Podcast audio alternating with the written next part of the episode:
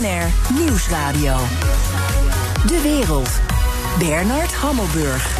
Welkom bij het beste binnenlandse programma over het buitenland. Straks, Peter Omtzigt schreef met een vernietigend rapport de reputatie van Malta naar het absolute nulpunt. Daar schrokken ze op het eiland van dat ze begonnen met hervormingen. Of ze daarmee ver genoeg gaan, dat bespreek ik zo met Peter Omtzigt zelf. Maar nu eerst, het nieuwe coronavirus rammelt nu ook nadrukkelijk aan de Nederlandse grens. De wereld raakt met de dag meer in de band van het virus, waardoor hele regio's ontregeld zijn. Praying for the sick is a medieval ritual, but this virus is spreading by thoroughly modern means. Those at the Pope's Ash Wednesday audience today are amongst 50 million people who fly in and out of Rome annually. Pope Francis says he feels close to those suffering from the virus. His doctors might advise him to limit contact. Ik ga erover praten met Roel Coutinho, emeritus hoogleraar epidemiologie. Ik zeg het goed, geloof ik. Oud-directeur van het RIVM en schrijver van het nieuwe boek Epidemieën en Pandemieën. Welkom. Ja, eh, met... fijn, fijn dat je er bent. Eerst, eerst even voor de hand liggende vraag. Dit, vraag, dit boek, is dat doorgestoken kaart? Dat je dat nu schrijft en denkt... en nu een fijne, een fijne epidemie en ik ben spekkel. Puur toeval. Ja? Het is, ja, ik ben er een jaar geleden aan begonnen en zo gaat dat. Want, uh, en, en, en toen het uitkwam gebeurde dit. Ja, dat is echt toeval hoor. Hoe ernstig is dit? Ja, daar kan ik echt geen antwoord op geven. Dat is een vraag die, die ernstig is, ook een te vaag begrip. Kijk, ik denk dat je het zo moet zien dat uh, iedereen doet er natuurlijk alles aan om uh, het virus onder controle te krijgen. Ja, hoe meer clusters en hoe meer plaatsen het opduikt, hoe moeilijker dat wordt. Nederland is natuurlijk een heel klein land in een, in een grote wereld. Dus ja. we zijn volkomen afhankelijk van wat er elders gebeurt. Maar, maar we zijn tot nu toe een soort oase aan het worden. Hè? Het is gewoon een beetje het enige plekje waar nog niks is gebeurd. Ja, dat, dat ik denk dat dat toeval is. Ja, wij spuiten hier braaf die plopkapjes op de microfoons in. Vooral doen. Ja, vooral ja, doen. Heeft doen. zin? Nee, dat denk ik niet. Maar, het is... maar we doen het toch. ja. Oké, okay, als je kijkt naar de effecten op de gezondheid, hoe schaal je het coronavirus dan in? Hoe gevaarlijk is het? Nou, dat, dat valt eigenlijk uh, nogal mee als je het vergelijkt met uh, de twee andere coronavirussen. Hè. Dus je hebt SARS met een uh, sterfte van 10%. dat is beduidend hoger dan dit. En je hebt uh, MERS, dat is een, ook een coronavirus, dat circuleert in Saudi-Arabië, dat is een nog, nog hogere sterfte. Ook longontsteking, en dit is dan officieel 2%. Maar die cijfers zijn heel moeilijk te beoordelen, omdat uh, die uitgaan van de mensen die, die ziek zijn. En je weet niet hoeveel mensen er zijn die. Uh, die nauwelijks of dus, geen dus klachten even hebben. Dus die 2% is van het aantal ziektegevallen dat we kennen. Ja, maar dat aantal ziektegevallen kan groter zijn en dan wordt die 2% minder. Nou ja, niet alleen ziektegevallen kunnen natuurlijk be- best veel mensen zijn die die eigenlijk een infectie oplopen zonder dat ze daar überhaupt klachten van hebben. Ja. Dat is veel moeilijker te onderzoeken. Dus dat, dat zal later blijken. Ik denk dat dat 2% een hoge schatting is en dat het werkelijkheid lager is. Maar Kijk, op het moment dat er heel veel mensen uh, ziek worden. Ik bedoel, 2% is natuurlijk niet veel. Iedereen zegt, nou, dat is heel Nee, weinig. maar in absolute getallen. In absolute getallen dat- praat je over hele grote aantallen. Ja, natuurlijk. Even, ik ga een paar demagogische dingen Niet zeggen. doen, niet doen, niet Jawel, doen. jawel, ga ik toch doen. Oh. Eh, even de Spaanse griep. Want iedereen vergelijkt het daar steeds maar 1918 tot eh 1920. 1 pros- 1,7 procent van de wereldbevolking, 30 miljoen doden. Toen, en je hoort steeds zeggen, nou, dit begint er erg op te lijken. Is dat onzin of is dat een terechte opmerking? Nou, dat weet je.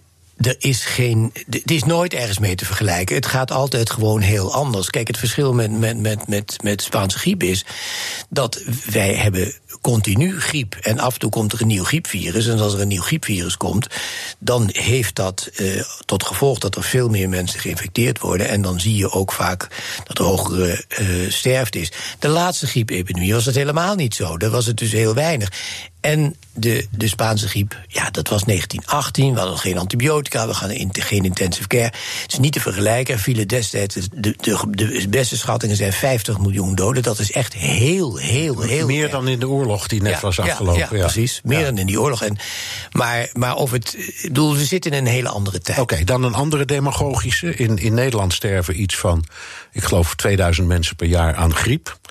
En als je dat vergelijkt met het, het wereldwijde dodental nu met uh, deze nieuwe corona, dat is iets van 2700, dan denk je, nou, dat valt dan eigenlijk nog wel mee. Ja, nee, dat is zo. Mag je die dingen vergelijken? Nee, dat heeft helemaal geen zin. Het zijn, nee, want het zijn gewoon heel verschillende dingen. Ik denk dat het wat hier speelt, is dat het iets nieuws is. En dat jaagt mensen angst aan. En dat snap ik ook heel goed. Want je, ja, waar komt het nou vandaan? Uh, waarom kunnen we er niks tegen doen? Uh, we zijn toch in een wereld waar we alles altijd prima voor elkaar hebben. Dus waarom is er niet al meteen een vaccin? En waarom hebben we geen geneesmiddelen? Ja, mensen zijn dat niet meer gewend. Nee. Um, de dingen die we doen. Elk land doet dat een beetje op zijn eigen manier. Italië sluit zo ongeveer het hele noorden van het land af. Um, je ziet het, dat soort dingen ook in China gebeuren. Wij doen eigenlijk nog niks. Nee, maar dat hoeft ook niet. Dat hoeft niet, we hebben het nog niet. Maar is dat verstandig om hele gebieden af te sluiten om verspreiding nou, te voorkomen? Kijk, het belangrijkste is natuurlijk dat je de mensen die het virus bij zich hebben, dat je die zo snel mogelijk vindt. Dat je ze zo snel mogelijk goed isoleert en dat je al hun contacten opspoort. Daar, die ringbenadering, daar gaat het om. Ja. Maar er ontsnappen natuurlijk altijd mensen daaraan. En daarom krijg je dan dat je toch naar zo'n grotere ring gaat kijken. Ja. Afsluiting van hele gebieden, ja, dat is een draconische maatregel. Waarvan ik denk, ik denk niet dat later zal blijken dat dat veel effect heeft. Nee, je ziet nu ook bovendien, in, in China neemt het iets af, maar buiten China neemt het toe. Ja, dat is logisch. Nou, dat, dat, weet ik niet of dat logisch is. De nou, Chinezen hebben natuurlijk wel. Ja, China is, is, is een land wat. Uh, laten we zeggen, anders is. Uh, laat ik het zo zeggen. Ik bedoel, als, als er een land al is wat iets kan doen uh, effectief, dan is het China wel hoor. Want? Nou ja, goed, eh, we komen er direct nog wel even over te spreken, maar eh, hebben ze op tijd ingegrepen? Nou, en de vraag is of op tijd ingrijpen had geholpen. Nou ja, dat, in het begin dacht ik, ze hebben heel snel ingegrepen. Maar naarmate er meer berichten naar buiten komen, blijkt toch dat ze te lang weer gewacht hebben. En dat met name in het begin er een aantal mensen gewaarschuwd hebben. Dat was dus onder andere die Chinese arts. Die, arts opeens, die, ja. ja, wat is natuurlijk een heel raar verhaal en ook heel dom. Gewoon heel erg dom. Om dan te denken dat je op die manier het probleem kunt. Want het gaat erom hoe eerder je erbij bent, hoe sneller je doet. En uiteindelijk hebben ze natuurlijk toch wel weer fix wat weken gewacht. En al die weken zijn er besmettingen geweest. En dat betekent altijd verlies aan tijd. Oké, hoe hadden ze het moeten doen dan? Nou ja, de, de, wat je moet doen is dat je op het moment dat de eerste patiënten komen en je eerst ontdekt wat er in de hand is, moet je onmiddellijk die patiënten gaan isoleren enzovoort. Nou, dat is denk ik uh, iets later gebeurd. En toen was het dus kennelijk al te ver. En of, oh, kijk, achteraf is het altijd makkelijk redeneren hoor. Want of het niet uitgemaakt had, dat weet je natuurlijk toch niet. Nee, nou ja, maar als je het zo zegt, dan denk je als ze eerder hadden ingegrepen. Laat ik, het, laat ik het ook weer demagogisch vragen. Kun je, als dit potentieel zich aan het ontwikkelen is, kun je het dan tegenhouden? Of kun je het alleen maar afremmen? Nou ja, bij SARS is het wel gelukt, maar SARS is wel anders hoor. Want uh, SARS had de bijzondere eigenschap dat het uh, pas uh, besmettelijk werd op het moment dat je erg ziek wordt en hoge koorts krijgt. Dus vandaar dat je veel ziekenhuisinfecties had en dat mensen ook die, die isolatie werkte daar hier goed. Hier zijn er aanwijzingen dat mensen al eerder besmettelijk kunnen zijn, wat bij een heleboel virusziekten zo is. En dat er ook mensen zijn met weinig klachten. En dat maakt het natuurlijk veel moeilijker. Ja, dat, is, dat maar tuurlijk. Dat is bij gewone griep ook. Hè. Mensen die het een beetje hebben en die doodziek worden. Ja, en dan, daarom krijg je dat ja. uiteindelijk via dat soort methoden ook niet onder. Je kunt het wel vertragen. Ja. En dat zou hier ook heel goed kunnen. Hè? Want daarom, er, zijn nog een, er is nog natuurlijk mogelijkheid dat je het door alles wat we doen, dat je het vertraagt. En ja, er wordt ondertussen aan vaccins gewerkt. De zomer komt. Uh, het kan best zijn dat het in de zomer minder makkelijk spreidt. Dat zie je heel vaak bij respiratoire. Dus het is, het is een kwestie van tijd winnen, maar daar moeten we vooral mee doorgaan. Ja, um, dreigt er dan maatschappelijke onrust door? Bijvoorbeeld tekort aan medische spullen, um, geen plek meer in het ziekenhuis, mondkapjes, uh, burgers die de overheid de schuld geven, China en Iran die niet deugen, goederenstromen die stil komen te liggen. Dat leidt tot maatschappelijke onrust. Ja, en misschien ook wel tot, tot paniek op de, de financiële markten. Ja, nou ja, wat je, wat je. Kijk, op het moment dat, dat mensen geen vertrouwen meer hebben in de overheid en in de maatregelen die er worden genomen, dat is heel kwetsbaar. Want dat weten we bijvoorbeeld van die ebola-epidemie. Daar is dat heel erg duidelijk geweest. Dat daar werden allerlei maatregelen voorgenomen. Die, die landen waren natuurlijk volstrekt corrupt. Niemand had enig vertrouwen in, in, in, in, in de leiding daar. En terecht. Ja, en dan doet men gewoon dat niet. In China denk ik dat dat wel anders ligt hoor. Want het, uh, wat ik, ja, het is natuurlijk een land waar men alles controleert en die buren weten alles. En, uh, dus ik verwacht dat dat daar. Maar of dat overal zo gaat, weet ik ook niet. En het fake nieuws, dat is natuurlijk altijd heel, heel erg Ja, precies. Want er doen allerlei verhalen, complottheorieën, van alles nog wat ja. eronder. Ja, ja, dat is natuurlijk volstrekte onzin. Kijk, het idee is, is er iemand die dat in een lab heeft gemaakt? Nou, dan moet ik nog zien wie dat kan, hoor. Ja, dat maar wacht even. Dat, ja, maar het ging, dat lab was niet zomaar een lab. Volgens het verhaal is het een lab waar biologische wapens worden gemaakt. Ja, maar dat is en toch... dan is het per ongeluk uitgelekt, letterlijk en figuurlijk. Dat, dat, zou toch voorkomen onlogisch zijn, want dan hadden ze toch eerst een vaccin gemaakt. Ik bedoel, ze zijn zelf de eerste slachtoffer. Dus technisch gezien is dat ook gewoon. Ik denk dat het niet kan. Ik, je mag nooit zeggen dat er iets niet kan in de biologie, hè, want we kunnen heel veel. Maar de, dat, het, dat je een virus kan maken waarvan je precies weet hoe het gaat verspreiden, en dat is, dat is, daar zie je gewoon aan, dat gaat niet. Dit is een verhaal dat een virus is waarvan we weten dat het van dieren afkomstig is. Het is een vleermuisvirus. Ja, het is waarschijnlijk via een tussengast hier overgegaan. Dat gebeurt, dat weten we. En uh, dat het nu toevallig op dit moment gebeurt, ja, dat heeft ook iets te maken met die, met die markten die er in China zijn. En die, uh, die natuurlijk heel bijzonder zijn. Want wij, hebben dat, wij kennen dat helemaal niet. Hè. Ik bedoel, als je in China bent, kan je je eten kopen door gewoon naar zo'n markt te gaan. En dat is gewoon heel aantrekkelijk voor mensen. Vinden dat, doen dat graag. Ja. Ja, dat is een probleem. Ja, als je dan een ziekte krijgt, dan slaat het meteen ook. Mijn gast is Roel Coutinho, emeritus hoogleraar epidemiologie, oud-directeur van het RIVM en schrijver van het nieuwe boek Epidemieën en Pandemieën. It is what it is. We're ready for it. There's a chance that it won't spread too. So far, we've done a great job. Do you trust your health officials to give you good information, or Oh, do you sure. trust your own instincts more? I don't think I have. They've said it could be worse, and I've said it could be worse too. I inevitable? also think no, I don't think it's inevitable. Donald Trump lijkt niet vreselijk in paniek. Is dat misschien een goede strategie van Donald Trump? Geen paniek zaaien en gewoon laten merken dat je de boel onder controle hebt? Ik denk dat het paniekzaaien he- helemaal geen zin heeft en dat dat ook helemaal niet goed is en ook niet nodig is. Wat je moet doen is dat je transparant vertelt wat je doet. Waarom je doet, wat je kunt doen. Je moet ook niet doen alsof het allemaal meevalt. En dat je zegt van nee, het komt allemaal best in orde. Terwijl je denkt van het, misschien is dat niet zo. Je moet gewoon vertellen hoe het gaat. Want eerlijk gezegd, op dit moment is er niemand die kan voorspellen precies hoe het gaat. Dus je moet kijken wat er gebeurt. En op basis daarvan moet je je maatregelen nemen. Open, transparant, geen paniek. Nee. Ehm, dat brengt ons dan toch even. Moet ik zelf even in de spiegel kijken, denk ik dan. Wij zitten hier nu te praten. Ik maak onderdeel uit van de media. Jij nu ook, via mij even.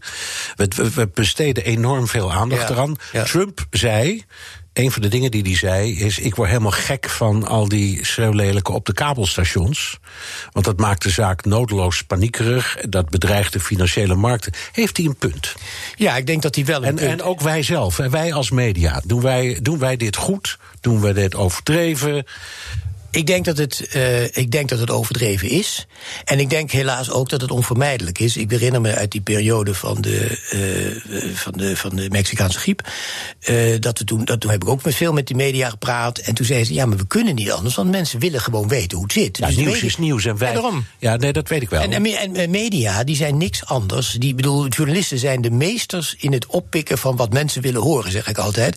En dus, men wil er iets over weten. Dus ik denk ook niet dat je de media de schuld kunt geven. De media vertalen wat er in de maatschappij leeft. Nee, nou goed, maar je kunt zeggen het is de schuld van een vleermuis. Ja. Maar, wa- maar wij allen spelen een rol in het brengen van het nieuws en de manier waarop we dat nieuws brengen. Ja, het zou, het zou wel heel wat be- beter zijn als het een beetje terughoudender en, en, en ook wat minder, eh, laten we zeggen, alarmerend werd Oké, gedaan. nou, maar Want leg dat is, is hoe- gewoon hoe dan? niet- Wat moeten wij precies Nou ja, wel en niet vertellen dan? De feiten en, en, En de die zijn, realiteit. en die zijn. Nou ja, die feiten zijn, wat ik al zeg, dat, dat eh, we hebben een bepaald aantal gevallen, we hebben een aantal clusters. Er wordt alles aan gedaan om dat zo goed mogelijk eh, t- tegen te gaan. Dat is wat we kunnen doen. En als het in Nederland komt, en eh, ja, dat, is, eh, dat wordt natuurlijk steeds waarschijnlijker naarmate het dichtbij komt, hebben we allemaal draaiboeken. En dan is de vraag natuurlijk meteen, ja, lukt het om het onder controle te krijgen? Dan zeg ik, ja, dat weet ik niet. Ik denk dat we er alles aan doen om, het te, te- om dat te doen. We hebben een goed medisch systeem. Ja, meer kunnen we niet. Nee. Dat is het gewoon. Is Nederland goed op dit gebied? Ja, ik denk dat Nederland goed is. Eh, Nederland was niet zo goed op het gebied van infectieziektebestrijding. Het was eigenlijk best verwaarloosd, een jaar of, eh, nou ja, zeg 15 geleden. Met name door de SARS-epidemie heeft, heeft men zich gerealiseerd. En het interessante is dat. ehm, Want iedereen denkt natuurlijk, ja, die bestrijding van die infectieziekten, dat doen we omdat vanwege de, de, de volksgezondheid. Nou, vergeet het maar. De volksgezondheid is best belangrijk hoor.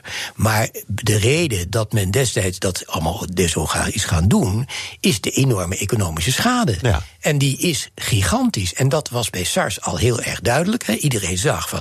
En nu zie je dat natuurlijk weer. Dus men realiseert zich dat het hebben van een goed systeem ongelooflijk belangrijk is. Want het is niet alleen over de mensen gaat het, maar het gaat over ons economisch welzijn. Ja. En, en dat speelt. En dat is ook voor haar reden om, erin, om het erin in te investeren. In te investeren. En, en, en, en, en sinds de vorige crisis is de productie in China enorm toegenomen. Dus heel veel onderdelen, weet je, schroefjes en moertjes. Ik noem, weet ik, komt allemaal uit China. En als de fabrieken daar dicht zijn, dan krijg je mondiale economische gevolgen. Dus die, die, zeggen, die beurs heeft niet eens ongelijk met die wat hysterische reactie. Ja, maar goed dat, ik ben helemaal, helemaal geen econoom. Maar ik, soms, ik, ik, ik weet, eh, maar, maar ik denk dan ook wel, hoe kan het ook zijn dat dat zo eenzijdig allemaal in één land geproduceerd wordt? Dus misschien gebeurt er ook weer van alles Ja. als gevolg daarvan. Ik weet het gewoon niet. En ik denk dat niemand dat exact kan voorspellen. Maar dat de economische impact, als het lukt om het binnen controle te, in de controle te houden, dan valt het mee. En, en, en zo niet, ja, dan, zijn, dan, dan is er grote, zo komen er, komen er veel schade. Maar we gaan natuurlijk niet ten onder. Hè? Dus laten we nou niet overdrijven. Nee, nee dat, dat begrijp ik. Maar goed, ik, ik moest ook denken aan een uitspraak. Dat is dan eh, een parafrase op andere uitspraken. Maar Lo- Londen is zes maaltijden verwijderd van een hongersnood.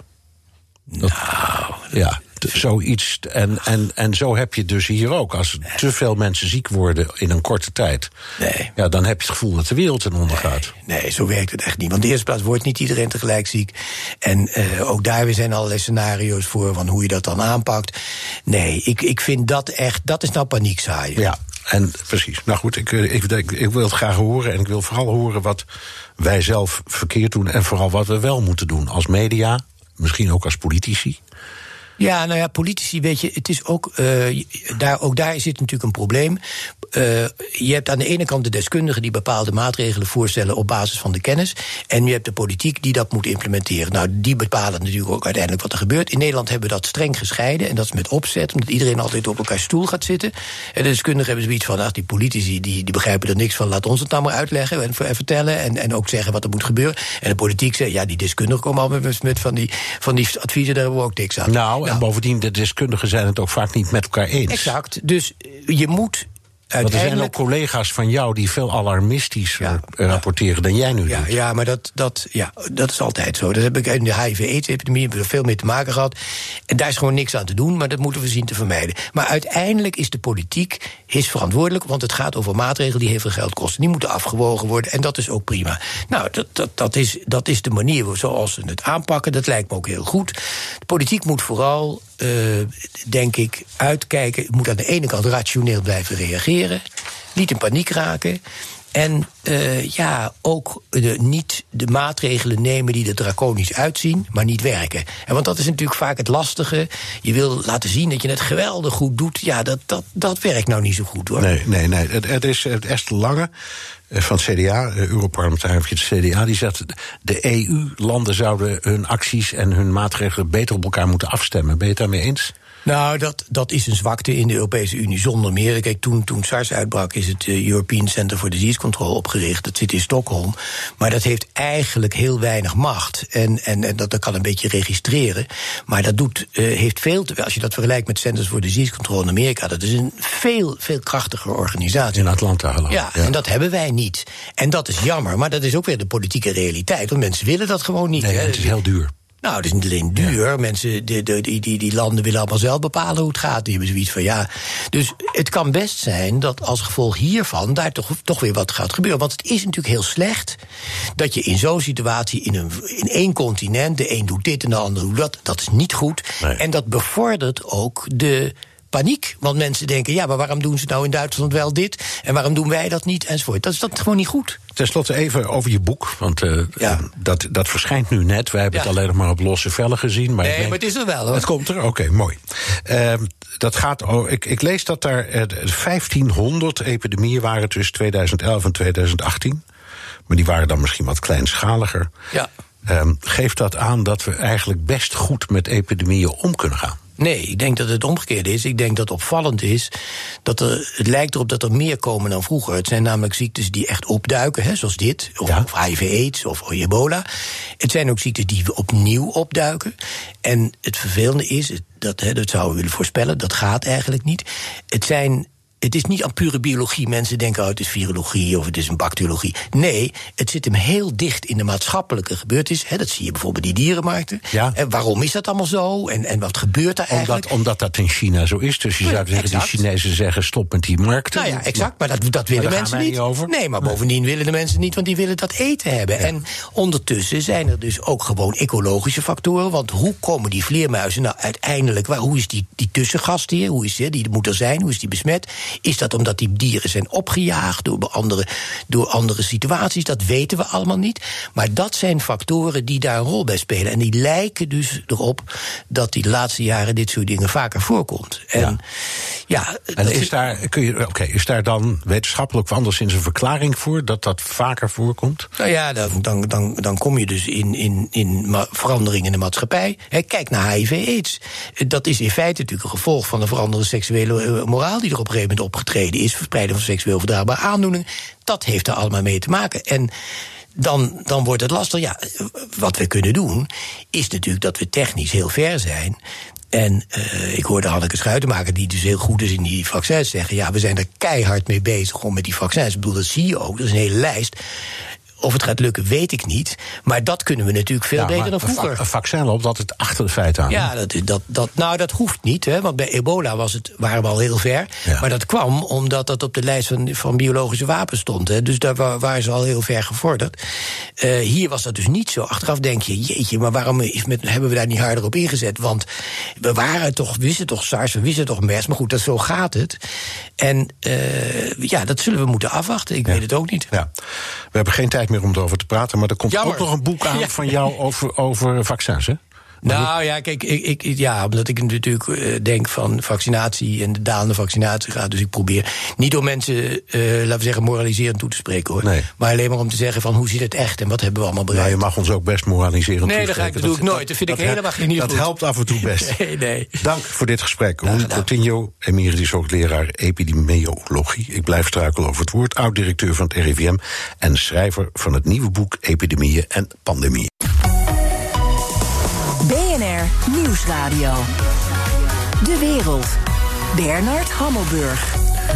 Viktor Orbán, de autoritaire leider van Hongarije, doet flink zijn best om invloed uit te oefenen in Washington en in Brussel. En dat doet hij in ieder geval door een invloedrijke Amerikaan en een invloedrijke Duitser in te huren. Europa-verslaggever Jesse Pinsel laten we in Washington beginnen. Wie heeft daar nauwe contacten met de Hongaarse regering? Dat is eh, Richard Grenell. Dat is de Amerikaanse ambassadeur in Berlijn. En sinds kort ook ja, de Director of National Intelligence. Dus ja, eigenlijk de, de chef van alle veiligheidsdiensten. En nu zijn er publicaties van ProPublica, een website, nieuwswebsite, die, eh, dat hij dus eigenlijk geld ontving van de Hongaarse regering. Dat werd dan ja, gefinancierd via de, de Magyar Foundation. Nee, die wordt eigenlijk vooral gefinancierd vanuit de regering in eh Budapest. En er was zo'n ja, 100.000 dollar die hij kreeg voor PR-werk. Was voordat hij ambassadeur was, voordat hij director van die National Intelligence werd. Dus, maar hij deed toen gewoon ja, PR-werk, gewoon lobbywerk voor de Hongaarse eh, regering. Nou ja, en dat schijnt toch een beetje problematisch te liggen in Amerika. Ja, dan moet je, als je dat doet, moet je je melden bij het ministerie van Justitie als wat dan heet foreign agent. Dan mag het, maar je mag het niet eh, verzwijgen. Ja, dus, hij, dus hij had het eigenlijk moeten zeggen toen die, Hij had het moeten aanmelden, heeft hij toen niet die ambassadeur werd. Ja. En dat heeft hij inderdaad eh, niet gedaan. Nee, dat gaat hem nog achtervolgen. Het is natuurlijk niet ongebruikelijk dat mensen met invloed die invloed gebruiken om te lobbyen en daarmee geld te verdienen. Ja, nee, dat is die wet waar we het dan al eh, over hebben. Dat is ook de wet waar Paul Manafort, de oud-campagneleider eh, van of campagnemedewerker van Trump, over gestruikeld is, die nu dus in de gevangenis eh, zit. En eh, dat maakt het pikant. En er was nog een andere betaling waar die ook niet zo open was over geweest. En die is toch wel misschien nog wat dubieuzer. Dat ging over een corrupte Moldavische oligarch. En eh, deze, deze ambassadeur in Berlijn die schreef voordat hij ambassadeur werd, opiniestukken waarin hij deze oligarch aan het uh, verdedigen was. Dezezelfde Moldaviër staat inmiddels op een zwarte lijst van de Amerikanen. Maar goed, op zich dat Grenell dit soort dingen vindt of dat hij zeer uitgesproken is over wat hij wil, is geen verrassing. Het is ongebruikelijk voor een ambassadeur, leidt tot veel irritatie in Berlijn. Maar hij heeft ook gezegd: ja, ik wil conservatieve politici in Europa, die wil ik gewoon steunen en promo promoten. En dan hebben we het niet over conservatief in de zin van CDA of Angela Merkel. Dan heb je het over ja, conservatief Viktor Orban, Matteo Salvini. Dus ja, dat is toch een beetje de campagne van deze man. Ja. Probeert Orbán ook zijn invloed in de EU te vergroten? Want we hadden het tot nu toe over de Verenigde Staten en nu wij. Ja, nou ja, goed. Hij heeft natuurlijk al redelijk wat invloed als regeringsleider. Hij zit nog steeds weliswaar geschorst in de grootste Europese politieke familie, de Europese Volkspartij. Vorige week vrijdag was ik in Brussel. Toen kwam Orbán, dat is vrij uniek. Die liep ineens de grote perszaal binnen en die ging daar, nou ja, midden in de top ineens een persconferentie geven om zijn standpunten. Dus weet je, je merkt wel, er wordt dan wel geluisterd natuurlijk even als hij daar naar binnen loopt. Maar hij probeert het ook op andere manieren te doen. Bijvoorbeeld door samen te werken met de oud-eurocommissaris Uttinger. Dat is deze man. Ze arbeiten met völlig falschen, unwaren, lügenhaften Zahlen. Ja, dat was dus een eurocommissaris in de vorige commissie van Juncker. Dit was een quote toen hij ruzie had met Nederland en Duitsland over de Europese begroting. En die heeft nu een baan aangeboden gekregen, nu die klaar is in Brussel, om plaats te nemen in wat dan heet de Nationale Raad voor Wetenschapspolitiek. Net vers opgericht door Orbán. Waarom is dat controversieel? Ja, je zou zeggen, een adviesraad, dat moet niet zo'n punt zijn. Nee, die hebben wij ook. En die heeft elk land. En, nou en? Ja. Maar ja, we hebben het wel over Hongarije, het land waar ze de meest vooraanstaande universiteit die ze hadden in Budapest, de Central European University, werkelijk het land uitgejaagd hebben. En uh, je ziet dus ook dat critici uh, van Orbán zeggen: ja, deze raad die is alleen maar opgericht om die controle over wetenschappers, over universiteiten, uh, om die uit te breiden, om academische vrijheid te beperken. De regering zegt helemaal niet waar. Ze zijn er gewoon om ja, een beetje innovatief bezig te zijn op universiteiten. En dat zegt die Uttinger dus ook ook van, weet je, ik ga juist die academische vrijheid in Budapest, ja, die ga ik verdedigen. Maar ja, de man heeft de schijn een beetje tegen, ook door een relletje een paar jaar geleden, toen hij met een privévliegtuig van een Russisch-Duitse zakenman die voor Orbán werkte, een vluchtje nam naar Budapest. Nou ja, het zal even afwachten zijn. Hij moet nog goedkeuring krijgen van zijn oude werkgever of hij dit überhaupt mag doen, zo kort nadat hij eurocommissaris uh, is geweest. Dankjewel, Europa-verslaggever Jesse Pinster. The Donald Show. Tijd voor een update uit de United States of Trump met onze correspondent in Washington, Jan Posma. Jan, je zit bij CPAC. Dat is een conferentie voor conservatief Amerika, maar het is ook elk jaar meer een Trump-feestje, toch? Ja, precies, Bernard. Uh, alles draait hier echt om uh, Trump deze dagen. Ik ben hier nu ruim een uur. Er is al vier keer voor Trump geapplaudiseerd. En je ziet hier echt alleen maar rode petjes. Uh, je moet voor de lollers op de site kijken. Het eerste wat je ziet is Trump die de vlag omhelst. Dus dan weet je het wel. En eigenlijk komt de harde kern van de Trump-supporters hier een paar dagen samen. Het is een soort pep rally. maar het is ook een plek waar ja, je cursussen kan volgen... om, om overtuigender te zijn op social media. Het is een, ja, een soort, soort voorbereiding op de campagne ook. En, en het hoogtepunt wordt natuurlijk de speech van Trump zelf. Die is hier uh, zaterdag. Uh, en, en ik zag hem hier eerder ook al. Hij vindt dat zelf ook heel erg leuk. Uh, een paar jaar geleden eindeloos was hij aan het speechen. Maar ook Pence, die komt later vandaag. Ivanka, Donald Jr., Pompeo. Iedereen komt hier. dus het is echt een soort ja, een clubfeestje eigenlijk. je hoort nu het applaus voor Joni Ernst, senator uit Iowa. Ja, en je kunt dus zeggen, het programma daar is een beetje een gids voor de campagne die ons te wachten staat wat Trump betreft. Ja, zeker. Ja. Dit, dit is echt een voorproefje. En, en daarmee ook meteen een soort kijkje in het hoofd van uh, president Trump. President Trump. Uh, naast alle logische thema's, het gezin, wapenwetten, dat soort dingen, zijn er ook twee onderwerpen die echt een rode draad vormen. Uh, het grootste is socialisme is slecht. Dat is ook het hoofdthema eigenlijk. En het is echt een soort red scare hier, Bernard. Dat, dat komt natuurlijk door Bernie Sanders, de linkervleugel van de Democraten. willekeurig voorbeeldje waar ik net bij zat. Socialism, wrecker of nations and destroyer of societies. Waarin werd uitgelegd dat uh, de Democraten echt extreem links en communisten zijn. En de spreker zei: Je hebt eigenlijk twee teams. Het team van patriotten, dat zijn wij, dat is president Trump. En het team van de kameraden. En dat, dat zijn de communisten, dat is Bernie Sanders, dat zijn de Democraten. Het, hoogtepuntje van de dag hier wordt de definitive uh, capitalism versus socialism rap battle. Dus ik ben heel benieuwd. Ik ook. Je zei het al, je, je duikt als het ware in het hoofd van Trump. Hè. Je kunt zien hoe hij denkt, hoe die campagne wordt. Um, is het tweede grote onderwerp dan impeachment? Ja, precies. Ja, dit is echt een hele reeks aan panels en discussies over impeachment. Uh, vandaag alleen al zijn er zes van dat soort sessies. En uh, die herken je doordat de titels allemaal beginnen met de coup. Uh, de coup on the Republic, de coup the day after tomorrow. de coup Rosenstein en Comey, The Empire Strikes Back als een Star Wars film. En zo gaat het eigenlijk de, de, de, hele dag door. Um, net ook een emotioneel betoog van iemand die door, terwijl er weer geapplaudiseerd wordt voor president Trump. Nummer 5. Uh, van een uh, uh, oud medewerker uit de, de Trump-regering. Die zei van de FBI stond bij mij voor de deur. Ik werd echt erin geluist. dit is een koep van Muller geweest. En nou ja, daar werd ook groot applaus op gegeven. Die vrouw kreeg een staande ovatie. Ja, het is altijd leuk om te kijken naar wie niet wordt uitgenodigd voor zoiets. Vertel. Ja, uh, sowieso hier is niemand natuurlijk, maar dat had je al geraden van CNN, MSNBC en de New York Times. Ik bedoel, maar wel van BNR. Ze slaan dit wel, ja. maar ze mogen niet uh, uh, paneltjes leiden. maar vooral wat opvalt, Mitt Romney. Hè, dat was natuurlijk de enige republikein die tegen Trump stemde in de impeachment. er gingen meteen tweets en posters rond dat hij nadrukkelijk uninvited was. En daar zie je ook hoe CPAC veranderd is. Want in 2012 was hij nog een van de belangrijkste sprekers. Toen was hij nog presidentskandidaat. Gaf hij nog een speech waarin hij uitgebreid uitlegde hoe conservatief hij wel niet was. En nu is hij echt persona non grata. Mitt Romney komt er hier niet meer in. Dankjewel.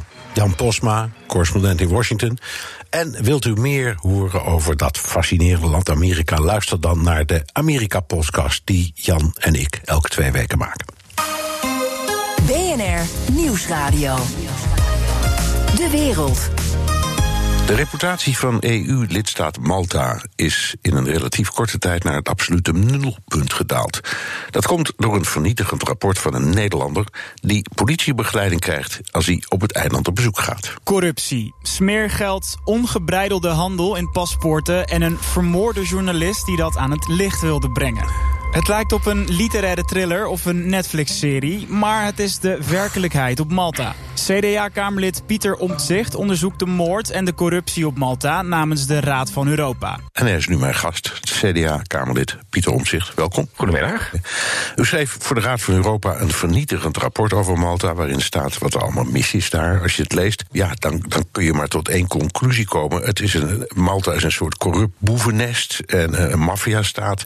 Of is dat overdreven wat ik nu zeg? Er zijn eh, heel serieuze problemen met, uh, met de rechtsstaat op Malta. Je ziet dat een heel, heel aantal corruptieschandalen um, die tot en met ministers gaan niet opgelost worden. Malta is het enige land waar je als minister in de Panama Papers voorkomt en niet ontslagen wordt of je nou Mongolië, IJsland, Spanje zit. Als je als politicus in de Panama Papers uh, voorkomt, dan, dan is het piept. je ontslag ja. in te dienen. Maar niet in Malta. Uh, nou, er zijn een aantal privatiseringen geweest van alle ziekenhuizen en van. Um, en de bouw van een nieuwe elektriciteitscentrale waar steekpenningen via belastingparadijzen betaald werden. Ja. Um, nou, al dat soort zaken die werden allemaal aan het licht gebracht door journalisten Daphne Caruana Galicia. Precies. Eigenlijk de enige die er nog hard tegen inging. Ook omdat Malta nogal harde uh, wetten heeft waarmee je iemand kunt aanklagen. Ja, en dat heeft ze met haar leven moeten bekopen. Ja. En uh, ja, dat, daar uiteindelijk is met een uh, autobom is er een aanslag op haar gepleegd. Um, en om een idee te geven, haar nabestaanden, dus haar drie zonen en haar echtgenoot, die um, in de erfenis zaten onder andere 40 rechtszaken tegen haar, want die worden overerfd. Bloemlezing. En, dus die staan ja. nog in de, in de rechtszaal tegenover ministers die beweren dat ze niks fout hebben. Nee, nee, nee, nee. Nou, even een bloemlezing. Een vermoorde journaliste. Een premier die compleet uh, politieke macht heeft. Rechters en politiecommissarissen ontslaan uh, of benoemd zoals het hem uitkomt. Die verantwoordelijk is voor activiteiten met risico's zoals witwassen, online gokken, noem maar op. Mede verantwoordelijk voor de handel in paspoorten. Wat, wat wist u zelf wel en niet al toen u aan uw onderzoek begon? Eigenlijk vrij weinig. Um, een paar maanden na de uh, aanslag stonden de drie zonen van Daphne Caruana Galizia bij mij op de stoep in Straatsburg. En ze vroegen wat kunnen we doen. En die begon het mij uit te leggen. Uh, in de Raad van Europa was nog maar twee keer onderzoek gedaan naar een specifieke moordzaak. Dat was twee keer een Russisch geval geweest. Um, en even voor duidelijk, Rusland is lid hè, van de Raad van Europa. Even voor duidelijkheid. Rusland, uh, alle, EU, alle landen in Europa zijn lid, behalve ja. Wit-Rusland. Ja. Dus dat gaat van Rusland naar Oekraïne tot alle EU-landen, tot Noorwegen, tot IJsland. Uh, nou, ja, goed. Dus, dus daar stonden die kinderen bij u op de stoep? Die drie zonen. Ja. En die zeiden van. Uh, de, de, een van die zonen is journalist, heeft de Pulitzerprijs gewonnen. Dus die is aardig in de voetstappen van zijn moeder getreden. Um, en die zeiden van. Er is iets met Malta en kunnen jullie iets doen in de Raad van Europa? Ja. Uh, en toen heb ik eerst vragen gesteld aan het comité van ministers. En daar gezegd, daar moeten we een rapport over schrijven. En dat ben ik gaan doen. En hoe, bent u, hoe bent u dat doen? Want het is een soort detectivewerk, spuurwerk. Vertel even, hoe, hoe is dat gelopen, dat onderzoek? Ik kreeg inderdaad voor slechts de tweede keer in de geschiedenis van de Raad van Europa... kreeg ik ook het mandaat om uh, geheime gesprekken te voeren... en mensen anonimiteit en dergelijke te beloven. Uh, dat ben ik gaan doen. Uh, ik ben naar Malta gegaan. Uh, heb daar gesproken met de minister-president. Alle ministers die ik wilde spreken, kon ik niet te spreken krijgen ongeveer. Zo. Um, heb daar met de politiecommissaris gesproken, met de hoogste rechter, met um, een aantal mensen in het maatschappelijk middenveld die protesteerden. Uh, nou, met heel veel mensen. Ook buiten Malta gesproken, met onder andere de Duitse politie en uh, Europol en de Europese commissaris. En uh, heb die informatie allemaal verzameld en een rapport geschreven... waar ik een aantal dingen op een rij gezet heb. Twee dingen. Aan de ene kant, wat is er allemaal misgegaan met dat politieonderzoek? Nou, daar waren ze heel kwaad over, want ze zeiden... u kunt niet aan het politieonderzoek komen. Ik zei, nee, ik doe het politieonderzoek niet open. Maar ik merk maar even op dat de familie de laptops aan de Duitse politie gegeven heeft... want ze wilden de bronnen van haar wel beschermen. Maar dat de Maltese politie echt niet uh, om een uitvraag uh, vroeg. En dat Europol gewoon publiekelijk zei dat de Maltese politie niet goed aan het meewerken was. Ja. En zo had ik een lijst van tien dingen waarvan ik zei van joh, dat politieonderzoek is niet serieus. Verder, het, tweede, het andere deel van het rapport ging over de rechtsstaat in Malta. Waar ik dus op een rijtje gezet heb wat de macht van de minister-president was. Dus de minister-president die kan de politiecommissaris benoemen en ontslaan. Kan alle rechters benoemen. Kan uh, de geheime diensten benoemen en de toezichthouder op de geheime diensten. Bijna alle toezichthouders vielen onder de minister-president. Hij kon de attorney general benoemen en die had een heel veel macht om rechtszaken vooral niet te beginnen. Eigenlijk had hij de macht om iemand te vervolgen of iemand niet te vervolgen. Nou, dat, en, ja, ja. Vernietigend nou, rapport, als ik het hoor. Die twee hoofdzaken ja. alleen al. Dat is natuurlijk ongetwijfeld was een dik rapport. Maar uh, mm, dat, heeft u, dat, heeft u daar niet populair, dat heeft u daar niet populair gemaakt op Malta. Nou, niet bij, niet, niet bij de regering heeft me dat populair gemaakt.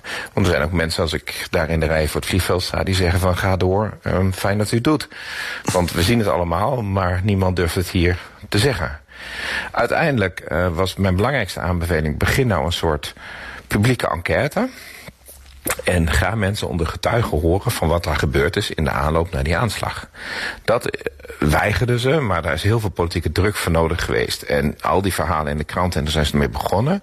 En toen dat begon, toen kwam al die waarheid boven. Dus hoe de politiecommissarissen ontslagen waren, dat ze geen kant op konden, dat ze mensen niet konden vervolgen, om, om maar een voorbeeld te geven. Ja. En toen is eind december ook, heeft dat ook geleid tot massale protesten. Want het werd duidelijk dat de opdracht van de moord gegeven werd door um, een van de grootste tycoons op Malta, die innig samenwerkte met de rechterhand van de premier. En de rechterhand van de premier, die overigens nog steeds op vrije voeten is. Het is daar nog niet helemaal uh, goed. um, en, dat leidde uiteindelijk tot het aftreden van de, uh, van de premier, van twee andere ministers. Um, en het aantreden van een, uh, van een nieuwe regering. Dus u hebt wel succes gehad met uw onderzoek, kun je zeggen. Nou, dat is een eerste stap. De tweede stap is dat ik dus uh, twee weken geleden terug geweest ben en met de regering gesproken heeft. Ja, u, als u dit aan wilt passen, u heeft nog een wetten.